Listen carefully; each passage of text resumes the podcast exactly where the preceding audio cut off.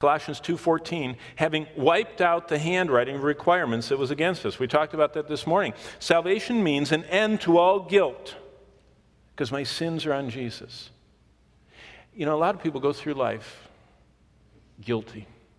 And they, they drink, they take calmatives, they take, you know, all these different chemicals trying to, to ease the, the racking guilt that they go through. You know what Jesus said? I have, verse 14, I've wiped out all the handwriting requirements, everything that you broke of my righteous law, I wipe it out. Salvation means an end to all guilt because all my sins are not just, it's not just because someone says, oh, don't worry about it. You ever, it doesn't, doesn't solve it. It's still, you know, messed up. And, you know, people, they, they forgive and they say, oh, don't worry about it. It's okay but it's still there. Only God can take it away. Only God can remove the guilt because He pays for that sin. And He gives and, and, and releases us. Forgiveness, aphiemi, means to be released, to send away the guilt. All who are in Christ, their guilt is sent away, it's placed on Christ. And so, the fourth truth is salvation means an end to all guilt. All my sins are on Jesus. When we gather for communion, we're saying all my sins are on Jesus.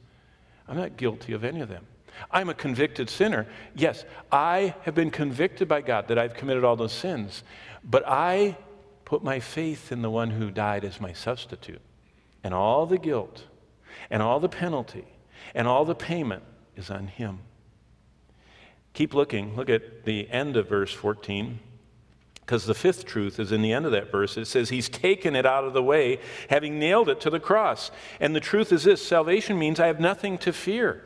It, it's, it's out of the way, it's nailed to the cross. I don't have to fear anymore about someone bringing it up. You know, I just think about some of these people that live in dread fear that their lies are going to catch up with them and all their deceit is going to catch up with them. And the, you know, all these people that, that have secretly stolen or secretly, I mean, I've told you the story. I remember early on in my ministry, I met a, a, a businessman. He told me that he had embezzled from a Fortune 500 company tens and hundreds of thousands of dollars. And he was a member of the church. And he said to me, I live in fear every day that they're going to find out.